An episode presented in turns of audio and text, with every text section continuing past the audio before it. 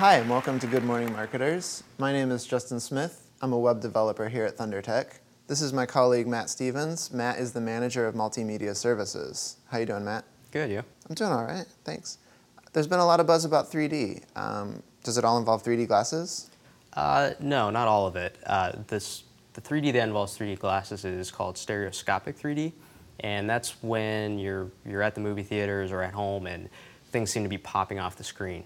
The other th- area we use the term 3D is with 3D graphics, which is where we animate something using 3D software in a 3D space.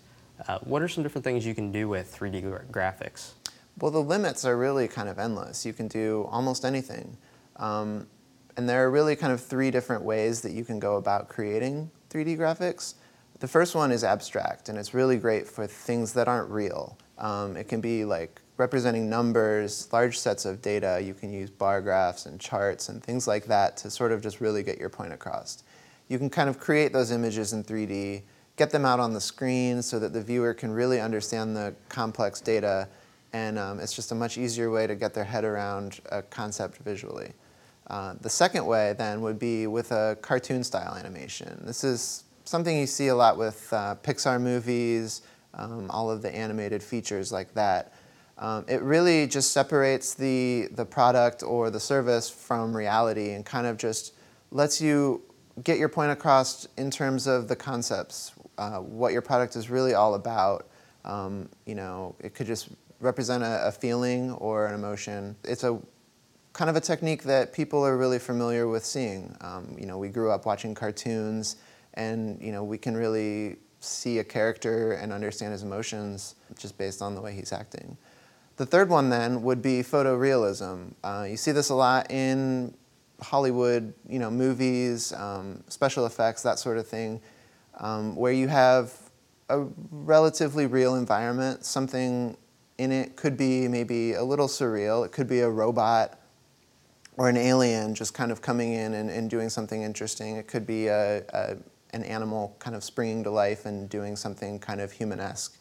Um, and that is sort of just a, a, way to do something that you maybe couldn't do with traditional video or photography.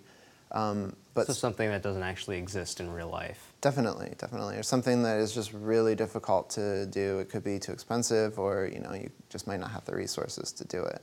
So it's it's a pretty handy tool. Uh, so, what are some reasons that a business should invest in 3D?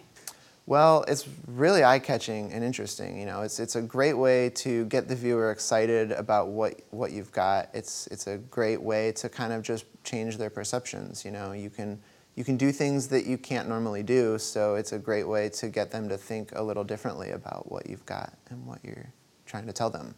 And it also just makes some what might be dry information a little bit more interesting and sure. it's it's a way to explain something a little bit more complex or abstract in a visual way that would be ineff- inefficient to do with just words alone. Absolutely, absolutely. Well, thanks for joining me this morning, Matt. Um, thank you for watching Good Morning Marketers. If you have any questions about 3D um, or any questions about anything really, you can get in touch with us through our website, thundertech.com. You can also read our blog, chatter.thundertech.com. Thanks a lot.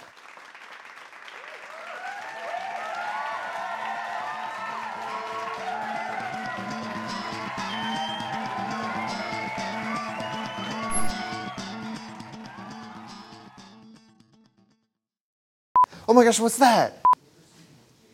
Let's, can you ask that question again? Okay. Closer. Oop, I'm wired. Keyboard cat.